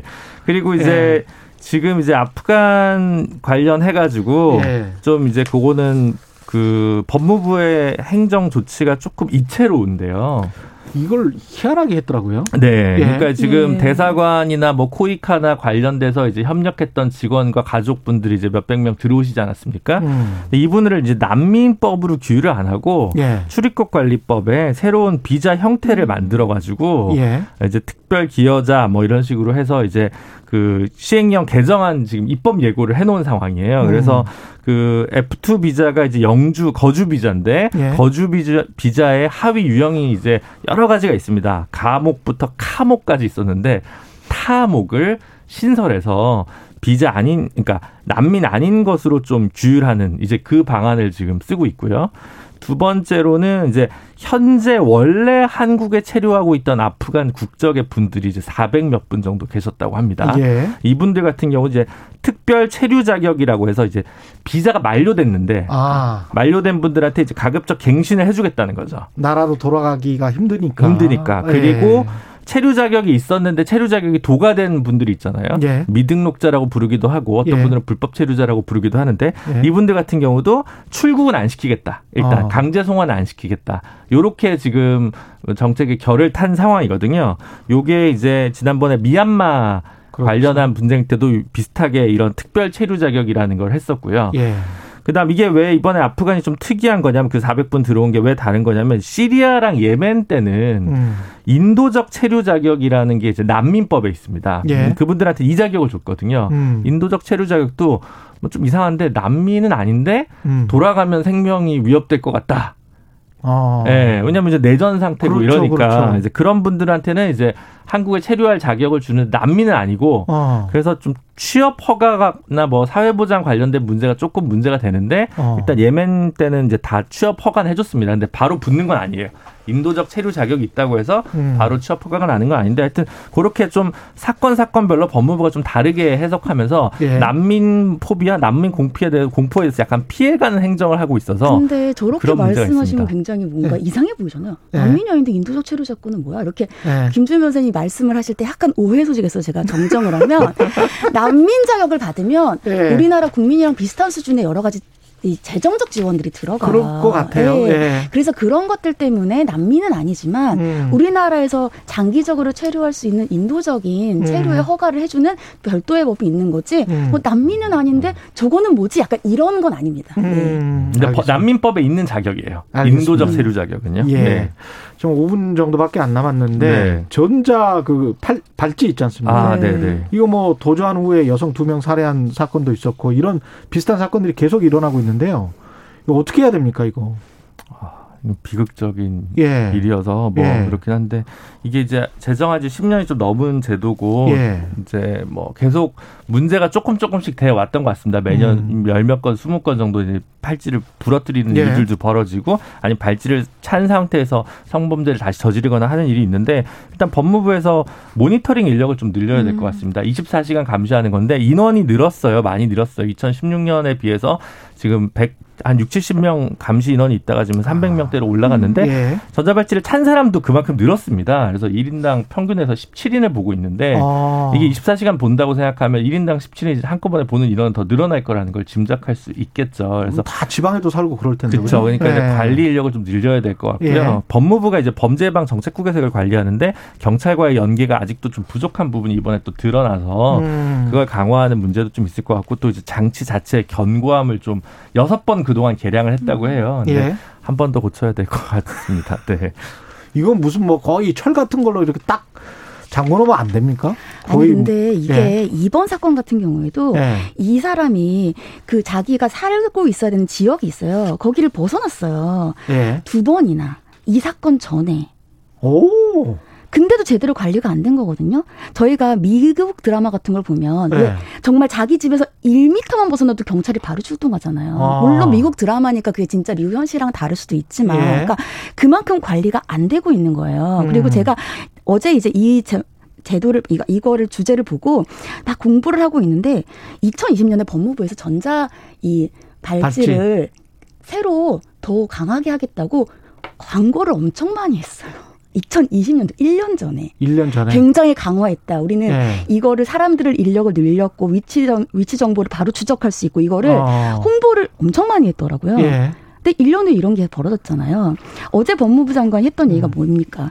더 훼손을 하지 않도록 하겠고 경찰과의 관계를 돈도해야겠다. 이거 매번 하는 얘기거든요. 왜 아직도 못 하고 있습니까? 저는 그게 이해가 안 갑니다. 진짜 아니 전자 발찌를 어떻게 좀 경량이면서도 그러면서도 아주 강한 그런 특수 소재 같은 거 있지 않습니까? 도저히 뭐 어떻게 조, 선소에서 영접공이 그 풀지 않으면 안 되는 정도 수준으로 이게 그 훼손의 문제가 아니에요. 예. 자기가 훼손을 하거나 예. 이게 충전을 하게 되어 있거든요. 예. 아니면 위치를 벗어나갔을 때 바로 집행을 할 수 있는 게 있어야 되는데 그거를 못 한다는 게 저는 문제라고 생각을 해요. 그러니까 그때도 왔을 때 문을 못 닫다. 사람이 있을 때 우리가 못 들어갔다. 아니 이게 지금 전자발찌까지 차는 거면 강력범죄 그렇죠. 처벌하는 법률에 의해서 전자발찌까지 차는 사람이 이 사람은 신상공개는 안 돼 있습니다. 왜냐하면 신상공개 법률이 되기 전에 전자발찌를 찬 사람이거든요. 음. 신상공개 되어 있지 않지만 보호감찰은 받고 있는 사람이란 말이에요. 그렇죠. 그런데 이 사람이 지금 여성 두 명을 살해했어요. 그 전에 왜 경찰이 이 집을 수사를 못 들어갑니까 원래 법적으로? 어, 이제, 그, 근데 최초에 이제 문제가 됐던 그 야간에 이탈한 경우는 2, 30분 안에 다시 집으로 돌아온 걸로 돼 있었어요. 예. 그러니까 뭐 큰일 없겠었다라고 생각을 했던 거고. 예. 그 다음에 이제 그 첫 번째 살해 사건이 일어나기 후, 나른 후에 발찌를 훼손했습니다. 아. 그러니까 사실은 뭐 발, 전자발찌 관련 문제와 별도로 예. 첫 번째 살인을 막는 부분은 좀 어려운 부분이 있었겠다라는 생각이 들고요. 음. 훼손하고 나서 이제 체포영장을 뭐 저기 신청하는데 좀 늦어지거나 검찰의 협조가 좀 늦어졌던 부분이 지금 언론 보도를 통해서 좀 드러나고 있는 부분이 있는 것 같고요. 예. 수색을 했는데 이제 차량을 렌트했다가 또 차량을 버리고 도주하는 과정에서 또 입건하거나 체포하는 좀 시간이 걸리고 결국 본인이 자수해서 지금 된 거 아니겠습니까? 그래서 그런 부분에서는 경찰과 법무부의 협조 체계가 분명히 비판받아 마땅하다. 전자발찌를 끌었는데도 불구하고 체포영장을 또 뭐 이렇게 신청을 해야 돼요? 왜냐하면 전자발찌 훼손하면 그 전자발찌와 관련된 법률의 위반이기 때문에 영장을 해야 되긴 하는데 네. 왜 비판을 받냐면 두 번을 이제 그법 위반한 것도 있지만 네. 아시는 그 관련된 분이 이 사람이 요새 이상하다라고 그 얘기도 했어요. 아. 근데도 집안에 못 들어간 거예요. 그리고 이미 경찰이 두 번째 출동했을 때는 그 집안에 시신이 있었습니다. 음. 집 안에만 들어갔었으면 시신을 먼저 발견할 수 있었어요. 그랬네. 근데 자수하고 나서 알게, 음. 그것도 자수하고 나서 한 명은, 한 명의 시신은 차에 싣고, 한 명은 집에 있다고 얘기해서 알게 된 거거든요. 이거는, 글쎄요 더 이상 이렇게 원론적인 문제 훼손을 하지 않게 하겠다 경찰과의 음. 공조를 하겠다라는 걸로 끝날 문제는 아닌 것 같습니다. 그 당이 그 경찰이 좀 더 적극적인 대물적 음. 강제 처분을 했으면 될 문제기도 했는데 그러네요. 현장 경찰의 그 담당 경찰의 판단이 좀 아쉬운 부분이 분명히 있는 것 같습니다. 예, 네. 알겠습니다. 여기까지 하겠습니다. 지금까지 진실탐사 K 김준우 변호사 최단비 변호사였습니다. 고맙습니다. 감사합니다. 감사합니다. KBS 일라디오 최근의 최강시사 듣고 계신 지금 시각은 8시 46분으로 향하고 있습니다. 여러분은 지금 KBS 일라디오 최경영의 최강 시사와 함께하고 계십니다. 네, 오늘이었습니다. 8월 31일 미군 아프가니스탄 철수 완전히 했습니다. 예. 네. 지난 26일 있었던 IS 자폭 테러, 미군의 보복 공격, 추가 테러 위험이 이어지면서 민간인 대피 안전은 계속 위협받고 있고요. 미군은 완전히 철수했지만 미국의 민간인들 여전히 한 천 명 정도 있고 그리고 한국을 돕고도 명단에 오르지 못한 아프가니스탄인과 가족이 한 천여 명 정도 있다고 합니다. 지난번에 한 391명의 아프가니스탄 우리 정부 협력자들이 입국을 했습니다만 더 있다는 거죠.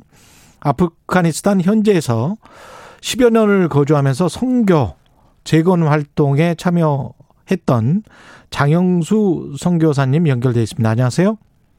네, 안녕하십니까? 예. 선교사님 지금 지금은 서울에 계시는 겁니까? 네, 그렇습니다. 예. 아프가니스탄은 그러면 언제부터 언제까지 계셨던 거예요? 2002년부터 2014년까지 있었습니다. 예. 그때는 선교 때문에 뭐 선교사로서 또 한편으로는 또 기업인으로서 예. 또한 3년 반 정도는 또 주한 아프가니스탄 대사관의 상관으로 근무했습니다. 예. 거기 뭐 선교나 이런 게 불법인가요?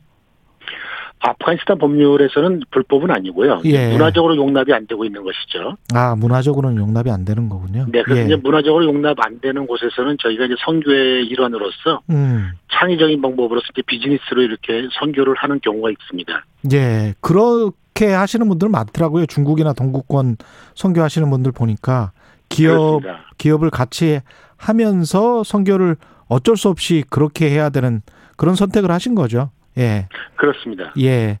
지금 저 어, 한국을 도왔던 한 390여 명 분들은 어 이렇게 무사히 데려왔습니다. 그리고 이제 한국에 있는데 아직도 아프가니스탄에서 한국 정부나 기업들을 도와줬던 사람들이 많다 이렇게 보시는 거죠? 네, 그렇습니다. 이제 8월 음. 17일 경에 이제 미라클 작전이 국내 방송에 알려지기 전에 예. 현지에서 저희들도 이제 구출해달라는 요청이 오기 시작해서 음. 저희들이 이제 명단을 받아서 외무부에 접수한 1차 접수한 인원이 823명이고요. 예. 지금까지 또 저희들을 이제 구출해달라고 보낸 분들이 지금 218명이 지금 그런 명단들이 지금 계속 속속이 도착하고 있습니다. 음, 그러면 그 중에서 이제 얼마나 왔고 아직도 거기에 있는 사람은 몇 명이나 되고 어떻게 그 대조가 가능합니까? 숫자가? 지금 오신 분들의 이제 390명은 예. 한국 정부 기관에 근무하셨던 분들이고 의사분들이고 이제 통역하신 분들이라서 음. 지금 이제 구출을 요청하는 명단에는 이제 포함되신 분들이 아니고요. 예. 배, 구출에 이제 배제되어서 저희들 이제 현장 요원들인데 예. 저희들도 이제 구출해달라고 이제 요청하는 인원들이 이제 1차가 823명이었고 2차. 지금 2차까지 또 짓게 된 인원이 218명입니다. 아, 그래서 한 천여 명 되는 거군요. 그렇습니다. 예. 이분들은 어떤 일을 하셨던 거예요? 아프가니스탄에서? 아프가니스탄의 이제 국가 재건 사업에 한국 기업들이 많이 참가했는데요. 예. 대표적으로는 대우 인터내셔널, 사만 기업, 지오파이트 건설, 음. 크리마 건설, 미국 정부가 주도하는 국가 재건 사업에 참여해서 네. 미군 기지를 건설하고 한국 정부에서 추진하는 국가 재건 사업에 참여해서 각종 시설물을 건설했습니다. 예. 그리고 이제 그 비정부 기구가 많이 있었고요. 예. 네, 그래서 이제 기업과 이제 비정부 기구들이 협력해서 그 학교, 병원 등을 짓고 또 비정부 기구에서는 이것들을 운영하고 이렇게 이제 일들을 이제 어, 나눠서 했습니다. 그랬군요. 그러면 뭐 같이 회사를 다녔던 동료 어들도 있고 뭐 친구처럼 된 사람들도 있고 그렇겠습니다. 사실은 그렇습니다. 거기서 예. 그리고 10년 넘게 같이 동고동락한 사람들이 많이 있습니다. 예. 그러면 이게 지금 계속 어떤 식으로 연락을 하고 계십니까? 인터넷으로 하, 하시는 거예요? 네, 지금 현지가 인터넷이 되고 있고요. 예. 모두가 또 이제 지금은 핸드폰을 들고 있는 시대라서 음. 한번 이제 연락은 아주 수월하게 되고 있습니다. 이런 분들은 지금 아프가니스탄 현지 상태가 어떻답니까? 어, 지금 이제 어 숨어 있는 분들이 대부분이고요. 아, 숨어 있어요? 네, 네. 지금 이제 뭐 여성들은 아예 나갈 수도 없을 뿐더러요. 예. 그리고 이제 그 임원들 이제 회사에서라든가 NGO에서라든가 이제 주요 역할을 하셨던 분들은 지금 좀 추격이 돼서 지금 도망 다니고 있는 입장입니다. 아 그거를 탈레반 정부가 정권이 알아요? 그걸? 그것을 이제 많이들 문의를 하시는데 그런 리스트가 있느냐 뭐 음. 뭐 이런 문의를 많이 하시는데 아프가니스탄은 이제 아직까지도 시족 사회고 아. 또그 문화에서는 다 이제 손가락 정도 질만 해주면은 뭐 금방 알아낼 수 있는 그런 이제 사회입니다. 우리 왜 한국 전쟁 때 그 가슴 아픈 이야기들이 많았는데 그 쉽게 말해 이제 밀고를 하는 거군요. 그렇죠. 이웃, 뭐 들이 뭐 옛날에 이제 저 빨갱이라고 손짓 하듯이 예. 그렇게 이제 변절자라고 이제 손짓을 하는 거죠. 아, 그럼 그분들은 그러면 집에서 살지도 못하고 어디 다른데 숨어 살거나 그럴 가능성이 있네요. 지금 요 최근까지 지금 파키스탄을 넘어온 인원 중에서 몽골계 하자라족이 있는데요. 예. 예전에 탈레반들이 인종 청소를 하던 민족입니다. 예. 이 민족 같은 경우는 벌써 이제 지금 파키스탄으로 넘어온 사람들이 지금 한 5천 명 정도 되고 있습니다. 아, 그 아예 그냥 육로를 통해서 파키스탄으로 가는군요. 지금 하늘길은 완전히 닫혔기 때문에. 그렇습니다. 아이들 같은 경우는 어떻게 됩니까? 이 가족들 있고 부인 아이들이 있을 것 같은데. 이제 그 한 명이 도망가는 길에 이제 가족들은 항상 동반하고 있죠. 어, 예를 들어서 이제 며칠 전에 한 임원이 도망을 갔는데 예. 그 집을 지키고 있던 조카가 어, 탈레반 질문에 대답을 잘 안 했다고 그 자리에서 사살을 했어요. 아. 그러니까 남겨져 있는 가족이라는 것은 그 죽음과 마찬가지이기 때문에 남기지 않고 다 같이 이동을 하고 있죠. 근데 만약에 잡히면 어떻게 되는 거예요? 어, 지금은 그이 탈레반이라는 것은 그 분들이 이제 종교 지도자입니다. 예. 그 사람들 자체가 종교 지도적이고 그들이 이제 사법권과 뭐 행정권과 모든 것을 동시에 다 갖고 있습니다. 그래서 그 자리에서 재판하고 그 자리에서 집행을 합니다. 집행을 한다는 거는 죽인다는 거예요? 어, 뭐 이제 보통 태형 아니면 이제 죽이는 거둘 중에 하나입니다. 아, 사람을 때리거나? 네네. 그거, 그, 그, 제가 다큐멘터리에서 그 태형, 그 이슬람 태형도 봤는데 그 태형도 그 뭐, 어우, 네, 엄청, 그렇습니다. 엄청나던데요? 네, 태형 후에 돌아가시는 분들도 많이 있습니다. 그러니까요, 예. 네. 그래서 태형 받고 또저 감옥에서 있으면서 말씀하신 것처럼 그 돌아가시는 분들도 많은 것 같고. 네. 이게 어떻게 해야 되나요? 이분들은 어떻게 좀 잘 구해 왔으면 좋겠는데 미군 미군도 오늘 다 철수했다고 하고 이게 치안 상황이나 이런 거는 완전히 이제 그쪽으로 넘어가 버렸으면 어 저희가 이제 그래서 이제 그 한국에 있는 제한 아프가니스탄인 사람들하고 같이 정부에다가 예. 좀이 사람들을 좀 구해달라고 같이 이제 시위도 하고 있고 민원도 내고 있고 좀 국제 난민 지원 단체 이제 피난처를 통해서 또 면담 신청도 하고 있고 좀 이러고 있습니다. 근데 이들을 갖다가 지금 다시 뭐 비행기를 보내서 그들을 구출한다는 것은 현실적으로도 안 된다는 걸 이제 인정하고 예. 수용할 수밖에 없는 처지고요. 예. 지금 그래서 그들이 이제 빠져나올 수 있도록 예. 어떠한 이제 임시 비자라든가 아. 이런 것을 좀 발급을 해서 예. 좀 나올 수 있는 방법을 좀 물색해 달라는 것이 해달라는 것이 저희 바람입니다. 그 육로로라도 어떻게 만약에 그렇습니다. 옆에 있는 뭐 파키스탄이랄지 뭐 이쪽으로 가면 그쪽에서 그 어떤 항공편을 제공을 한다든지 아니면은 한국으로 올 수 있는 비자를 준다든지 뭐 이런 거를 말씀하시는 거네요. 그렇습니다. 예. 지금 이제 유엔에서는 예. 마지막 최선의 방법으로서 그 탈레반의 검문소 위치라든가 국경의 음. 상황이라든가 이런 부분들을 갖다가 계속 지금 이제 실시간으로 중계를 해주고 있습니다. 아. 어제 같은 경우는 이제 파키스탄의 이제 차만 국경 그 아프간 쪽에서 이제 스핀볼락 쪽인데요. 예. 그쪽 국경이 지금 열려서 사람들이 또 일부 넘어가고 있습니다. 그렇군요.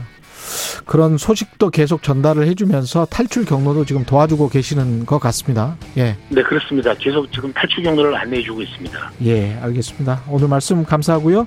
지금까지 장영수 선교사였습니다. 고맙습니다. 네, 감사합니다.